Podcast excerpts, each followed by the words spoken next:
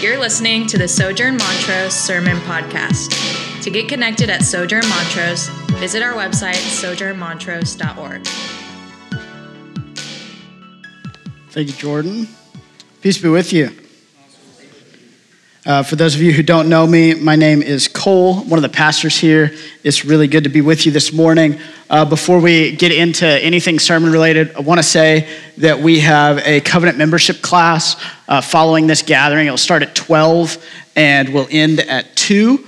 Um, and so, if, if you haven't signed up for that, but you've been coming around for a while and you're interested in knowing more about what we believe at Sojourn, what, what it is that we hope to accomplish in the neighborhood, what it looks like to belong here as a member, I would encourage you after the gathering to go pick up some lunch and bring it back and, and come to the class. It will, be, um, it will be a great place to ask questions and get information. It's in no way an obligation to join, and so don't feel like coming to the class automatically makes you a member. It's just an opportunity to get information. And so please avail yourself of that opportunity if that's something that you think would be at all helpful to you.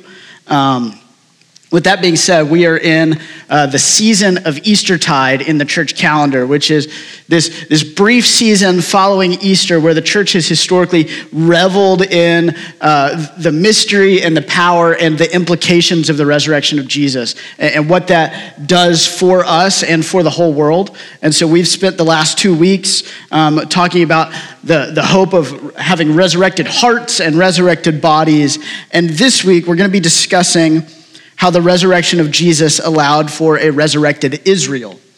And for many in the room, you might be wondering why would I, an American Christian in 2023, care about a resurrected Israel? What has that to do with me? Um, and so uh, let me briefly do some groundwork and then we'll pray and jump in. But we'll start in the beginning uh, when God created all things and he created Adam and Eve. And he set Adam to be this covenant representative for all mankind. He was the, the federal head, the king of humanity. And he gave Adam a mission to be fruitful, multiply, fill the earth, subdue it, make much of God in all the world. And Adam, and this was Adam's duty to relate the beauty of God to the world. And Adam failed in his covenant responsibilities, but God's desire to have a people for himself, a people to whom and through whom he would reveal his glory to the world, did not end with Adam's failure. Eventually, God made a, his covenant relationship explicitly clear with a man named Abraham. And he told Abraham that he was going to be the father of a great nation and that this nation would bless all the nations of the earth. And so, through Abraham's offspring, God establishes the nation of Israel, who is to be like a new Adam in the world. A, a, nation that is taking on this duty of being fruitful and multiplying, filling the earth, subduing it, and making much of the glory of God among the nations. And the nation of Israel ha- had this task, and in, in at moments, they were faithful, and at moments they, they were failures, but uh, eventually God needed to establish a people on more steadfast ground than the nation of Israel. He sent his son Jesus Christ to be the truly new Adam, to establish full reconciliation between God and his people, to make his people Israel into the people he had always desired them to be, and this people is called the church. Now, the church is not a replacement for Israel, but instead, what we glean from this theology of God's covenantal relationship with his people, the, the church is Israel clarified. It is the Israel that God has always been preparing to have. The Apostle Paul calls the church of the new covenant, the church of the New Testament, the Israel of God in Galatians chapter 6, meaning that, that to be Israel is more about being united to God through Christ than it is about ethnicity or locale. John Frame, uh, really prolific Reformed historian and theologian says Israel is the church of the Old Testament, and the church is the Israel of the New Testament. And so the resurrected Israel is the church, which is why a resurrected Israel matters for us. We are the resurrected people of God.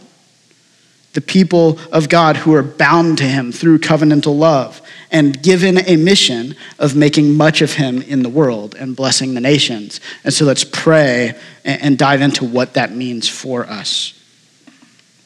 Father, we come to you this morning. We ask that as we open your word, as we consider the call that you have placed on our lives and on our institution,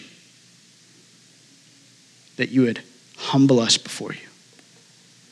Make us fully alive and aware of your wisdom and your beauty, of your incredible love for us, of the life that you are inviting us into, of the task you have given us to do, and give us zeal that we cannot muster on our own to do the work you've called us to.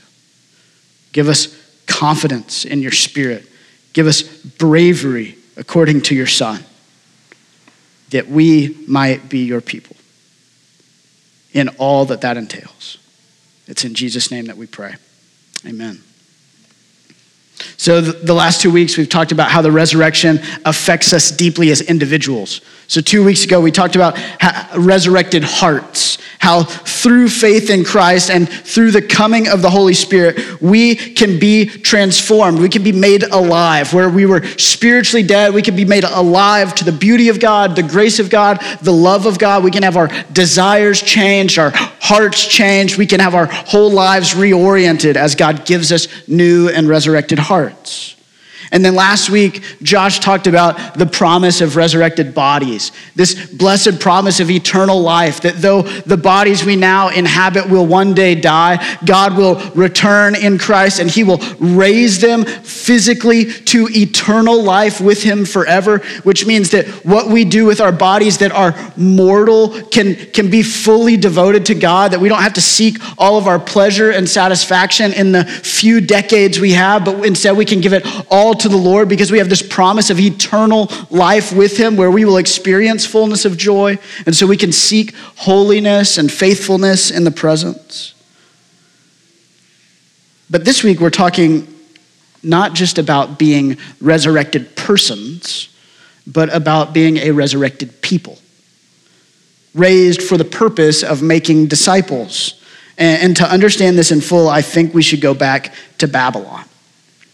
See, in the days of Ezekiel, Israel had been carried off into Babylon as captives and exiles. This is after the, the kingdom was divided following the, the sin of King David and, and, and many poor kings following him. And so Israel had been divided. They had been pursuing idols and, and worshiping the things of the world. They had been assimilating into other cultures. And God sent Babylon as a judgment and discipline on them that they would be carried away, stripped away from their homeland, and that they would be to live among the nations as a destitute people. And it's in this context that God calls Ezekiel to become a prophet to the people in exile.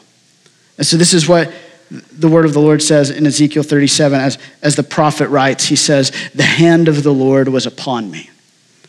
And he brought me out in the spirit of the Lord and set me down in the middle of the valley. It was full of bones.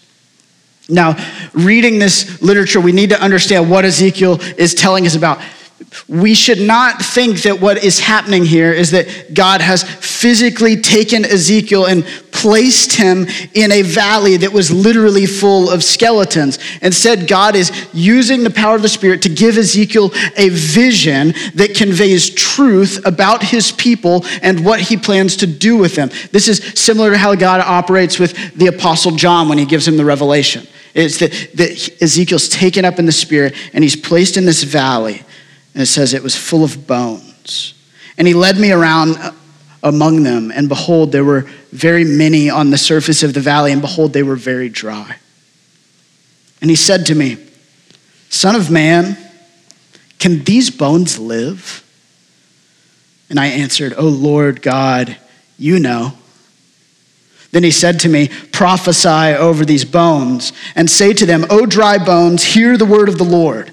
Thus says the Lord God to these bones Behold, I will cause breath to enter you, and you shall live, and I will lay sinews upon you, and you shall and will and will cause flesh to come upon you, and cover you with skin, and put breath in you, and you shall live, and you shall know that I am the Lord. And so we're going to stop reading there. But, but what's going on is, is that this, the prophet Ezekiel, he's called to, to prophesy to these bones. He's called to speak to them the word of the Lord. And it's through the word of the Lord that these bones are going to come alive. The language in this passage is reminiscent of the first two chapters of Genesis when God creates Adam and, and breathes life into Adam. See, the, the word for breath in the Hebrew here, both in Ezekiel 37 and in the first chapters uh, of Genesis, it's a word in Hebrew that also means spirit. And, so there's this idea that God is going to make, He made Adam alive by breathing His Spirit into him, and, and He's going to make Israel alive by breathing His Spirit into them. And at this time, Israel's, uh, Israel's a destitute people, and, and yet the word of the Lord is, is going to cause the bones to come alive. They're going to be raised into what the passage later calls an exceedingly great army representing the whole house of Israel. And so Israel is a divided people, and the resurrection is going to unite them. Israel is a dead people, and the word of the Lord is going to revive them. They were a hopeless people, and the Spirit of God is going to fill them with hope and, in the promises of God. They were a dry and static people, and the power of the good news of God is going to make them alive and vibrant. And vibrant. This is the prophecy that God is giving to his people one in which God is promising to his people that they will not be in exile forever. They will not be uh, destitute forever, but it's not just about exile and, and return to the homeland. It's also one in which the current state of Israel is made really clear. See, God's people are in exile because of their sin, because of their idolatry, because they've run away from God. They've, they've rebelled against Him, they've run away from Him, and so they've become like dry bones like skeletons. Skeletons, a worthless remnant of a once great people. Lifeless, useless, hopeless, left to deteriorate in the waste and made brittle by the sun. This vision is, is meant to remind us of the valley of the shadow of death in Psalm 23, that beautiful psalm in which the Lord acts as a shepherd and walks with the psalmist. Notice that Ezekiel in the passage, he's being called Son of Man, a, a, name that will be given to Jesus when he comes. And, and through the, the Son of Man's obedience to the commandments of God, his submission to the will of God, he makes a way for the dead to be raised and gives them purpose. This is the ministry of Jesus that Ezekiel is talking about. Here the next four verses. It says, So I prophesied as I was commanded. And I prophesied, as I prophesied, there was a sound and behold, a rattling. And the bones came together, bone to its bone. Uh, imagine being the prophet Ezekiel in this moment. The Lord sent you in, into this valley full of, of, dry bones, full of skeletons, just waste. And, and he calls you to do this seemingly foolish thing, which is to start talking to all these skeletons. And as you obey the word of the Lord, what, what's happening is the bones start shaking and, and coming together. And like you can imagine the rattle of these bones coming together. And he says, And behold, I looked, and behold, there were sinews on them, and flesh had come upon them, and skin had covered them, but there was no breath in them. Then he said to me, Prophesy to the breath. Prophesy, Son of Man, and say to the breath, Thus says the Lord God, Come from the four winds, O breath, and breathe on these slain, that they may live. So I prophesied as he commanded me, and the breath came into them. And they lived and stood on their feet, an exceedingly great army. Then he said to me, Son of man, these bones are the whole house of Israel. Church, this isn't just about a return from exile in the future for Israel. Although that does happen, Israel does return from Babylon. They do return to their homeland. It, it, what it really is, it's, it's a promise that's partially fulfilled in the return from exile, but it's fully fulfilled at the coming of Christ and through the ministry of Jesus. It's about the work that God has promised that He was going to do through His servant, Jesus Christ, His Son. See, Jesus is the true Son of Man who's come to a people dead in their sin and raised them to life by being obedient to the Father. Jesus is the true Word of God, which gives life to dry bones, which turns cemeteries into sanctuaries. He's the risen one whom, through whom all will be raised. He's the righteous one who has clothed the naked bones of the dead with his flesh and blood, his merit. See, the prophecy talks later of this Davidic king who will reign forever. And a reality in which the people of God will be his in full and he will be theirs. And, and this is talking about the things that will come in the reign and rule of Jesus Christ, the true son of David, the true king who reigns forever over his people, the one in whom people have full reconciliation with God, where we can truly say, He is our God and we are his people. This dead multitude that's been raised to serve as an army of the Lord, carrying out his work among the nations so that they might know him. So the dry bones in the valley, it's a portrait of old covenant Israel in exile. And the portrait of the mighty risen army in the valley through whom the nations will know that our God is the Lord. This is the church of Jesus Christ.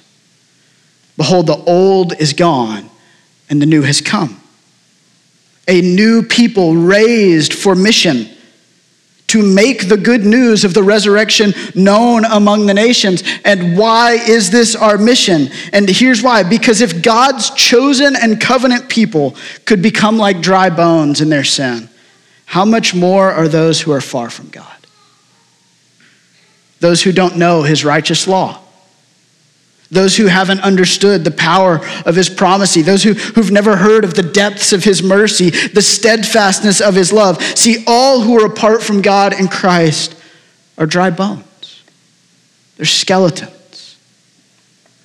Jesus knew this in his ministry before he was killed. He, he sits atop a mountain looking over Jerusalem and he weeps seeing that this great city, which housed the temple of God, was nothing but a valley of dry bones. We see this in the ministry of Paul as he travels throughout the Roman Empire, going to Athens and Rome and Philippi, reasoning and proclaiming the gospel of the resurrection to dry bones wherever he goes. And, and for the last 2,000 years, the ministry of the church has been that of the people of God journeying through valleys of dry bones, looking out at them and hearing the Lord ask them, O sons, O daughters, can these bones live? And the faithful men and women who have come before us, who've been raised by the power of God, who've looked upon the worst of work of Christ, and, and they've said in unison, Oh Lord, you know. The church of Jesus Christ makes disciples because every person who doesn't know the love of God that's in Christ is like a dried out skeleton in a wasteland. They're like Israel in Ezekiel 37, who God described as having lost their hope and having been cut off and accursed from the blessings of God.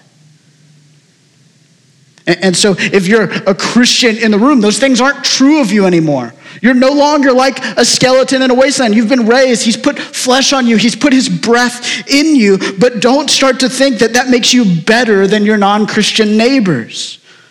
Remember what Paul told Christians all throughout the first century? He kept saying things like this Remember, you were once alienated and hostile in mind, doing evil deeds. Remember, you were dead in your trespasses and sins in which you once walked. So it was God's grace, not your cleverness, not your righteousness through which you've been saved.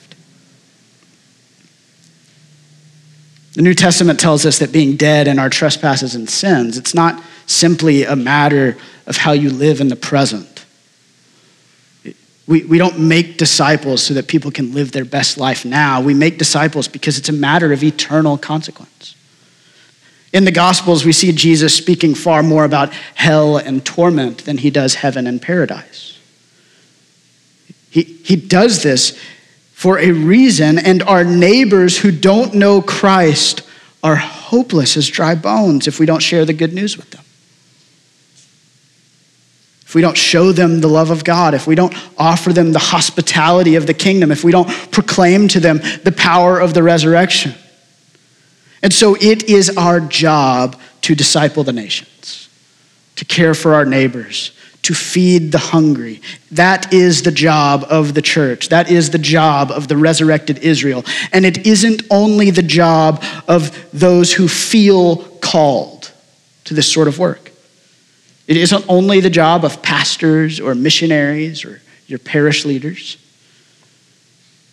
It is the job of the family of God, the whole army of the Lord, the church of Jesus Christ. It is a job that requires all members of the family to join in on participating. And, and this is what I'm getting at. I think there's a couple of ways that we naturally justify not making our life's work evangelism and duty to the mission of God in the world. And I know these because I looked at my heart and I found my excuses.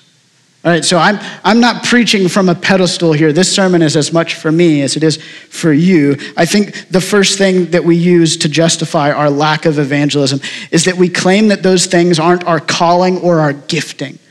Right? We, we hide behind our lack of preparedness, our, our insecurities of our cleverness. We, we, we just assume that that must be somebody else's job, and so we justify it by cheering on those that we know who are doing the work.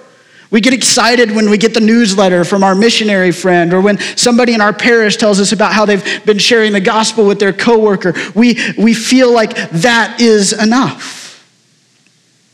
Or the second thing we do is we hide behind the reality that, that this job is the job of the church as an institution. And, and so so our individual participation in it is probably of, of little consequence. It's the church's job to make disciples. And so we consider that our involvement in the church is us having done our part. Well, I tithe monthly. I, I serve on the kids' team. I show up at my parish gathering regularly. That I'm, I'm doing my part. But here's the problem. If we, if we hide behind these excuses, nobody gets converted. If we hide behind these excuses, our friends and neighbors, they go to hell. If we hide behind these excuses, you and me, we miss out on the radically exciting and fulfilling work of giving all that we have, every ounce of our being, to the glory of God and the love of others. See, Paul, in the first chapter of Colossians, he, he encourages the Colossians to live into their calling that they might be pleasing to God. There's this idea that, that we, as the children of God, can feel his pleasure when we do the work he's called us to do. We can feel his pleasure. And so, if we are collectively to fulfill our mission, then we must all individually pursue that fulfillment. The church won't start making disciples unless the members of the church are making disciples. A body only works if the parts are working together, working in unison. And so I want you to consider this for a moment if you're a Christian in the room. Do you consider the reality that your loved ones and neighbors and coworkers and friends who don't know Christ are as hopeless as dry bones? Do you consider the reality that they are destined to encounter the terrifying wrath of God on that day when Christ returns? Do you look at their lives and their hopes and their dreams and their decisions and their values and see that they're missing out? Missing out on the fundamental truths of God's grace in Christ, missing out on the fullness of purpose that's found in, in sonship to the God of the universe. And I ask this because, because I really think that evangelism and outreach, these are weak points for our congregation. I know they are for me. We do some things really well here at Sojourn. I think we do community really well. I think we're a great church for transplant Christians from other cities or, or other churches to come and find a home and belong. And, and hear me, those are wonderful things. Those are beautiful things. That should be true of any congregation. But we must be better at reaching our neighbors and loving the lost in our midst. We must love them and we must seek them and we must preach Christ to them that they might be saved. See, when Jesus came, he told us why he came. He said, The Son of Man has come to seek and save the lost. And he's invited us to join him in the seeking so that we might introduce them to the one who does the saving. And that we might get to be participants in this pleasing work of drawing all things to Christ, reconciling the whole world to God in Christ. Let's go back to the text for the moment. And I, and I want you to imagine the valley not as Israel and Babylon, but as your neighbors here in Montrose. The hand of the Lord was upon me, and he brought me out in the spirit of the Lord, and he set me down in the middle of the valley, and it was full of bones.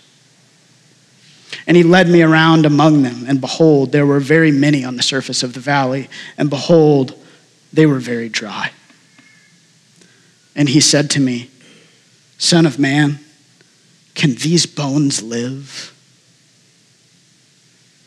I asked you to consider if you realize that many of your neighbors are like dry bones, because I figure there's some reasons that we don't reach out to them.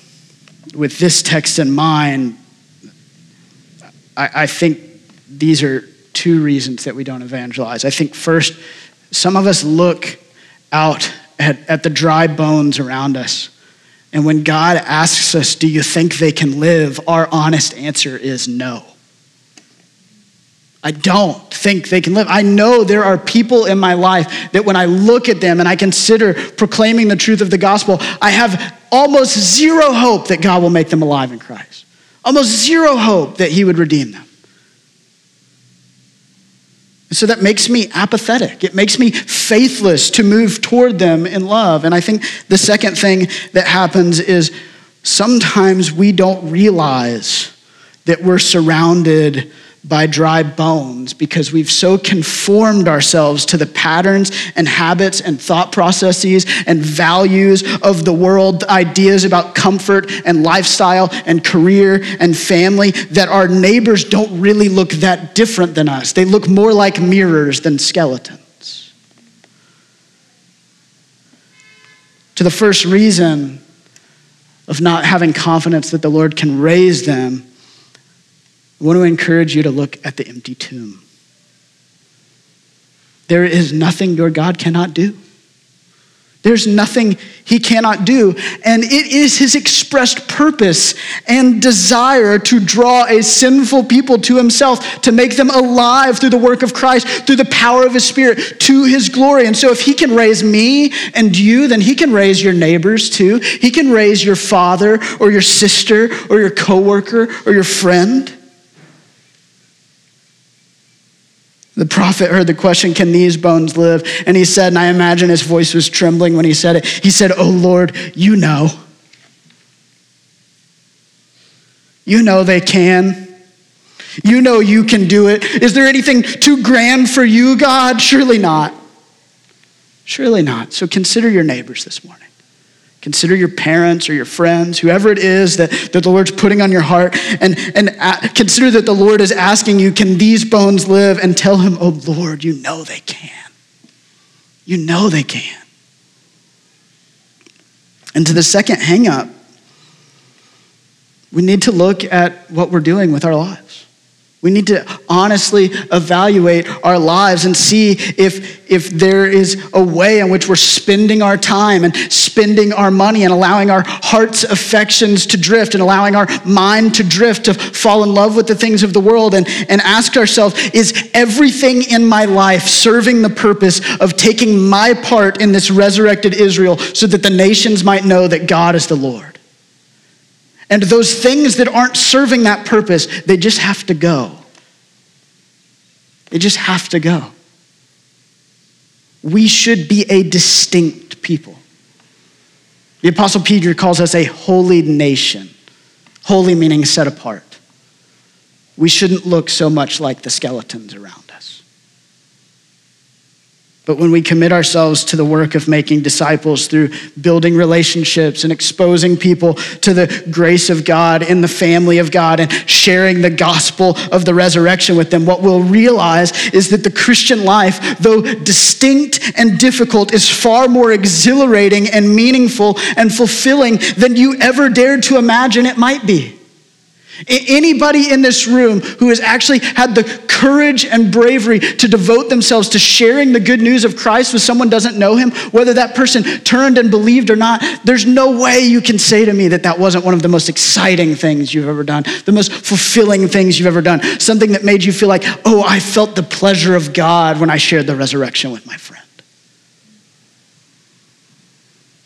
And for those in the room who don't yet believe, I want to invite you to lean in. I want to tell you what we should have been telling you and what all too often we failed to tell you. God has seen his people that he created.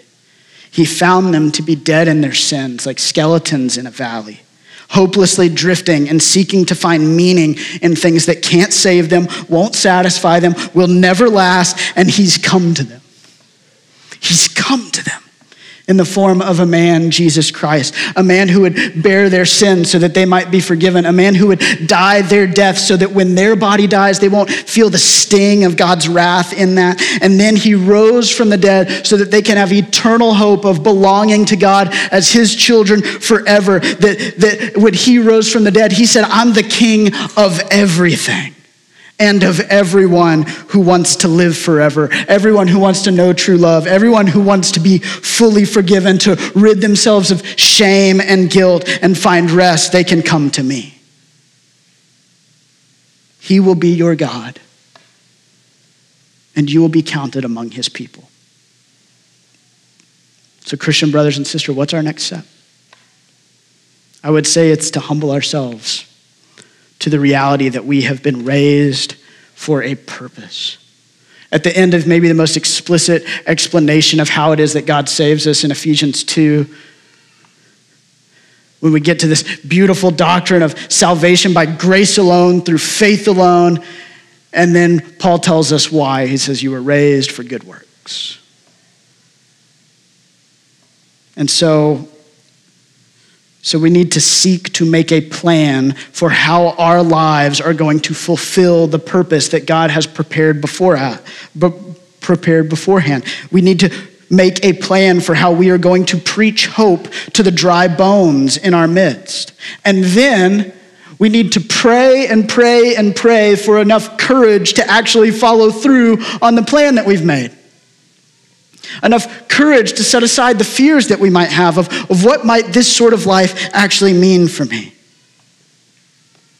The courage to reach out to that neighbor you haven't yet shaken their hand to turn the conversation toward Christ with your brother who's far from him, to pray for your boss who, who you know is going through something difficult. Invite your friend to the parish gathering who you've been meaning to invite for years. Look at, speak to, pray with, and be generous toward that homeless man you see on your drive to work every day.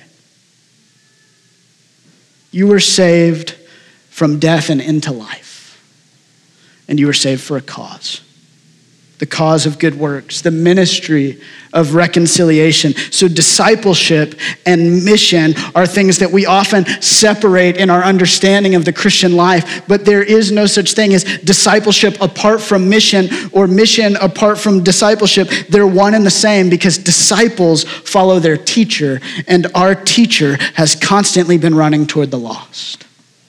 Our teacher has moved into the valley. So let's follow him there. This is the ministry that is done, that is in, it's in the valley of the shadow of death. But our shepherd will be with us. He will comfort us. He'll protect us. He'll lead us beside still waters. This is the ministry in which David says, and my cup overflows. He concludes by saying, And I know I will dwell in the house of the Lord forever. If we want to dwell in the house of the Lord forever, if we want a cup that overflows, then we need to give up everything and go into the valley of the shadow of death. Because that's where our shepherd is. And he's invited us to join him. Let's pray, and then let's eat at that table he prepared for us.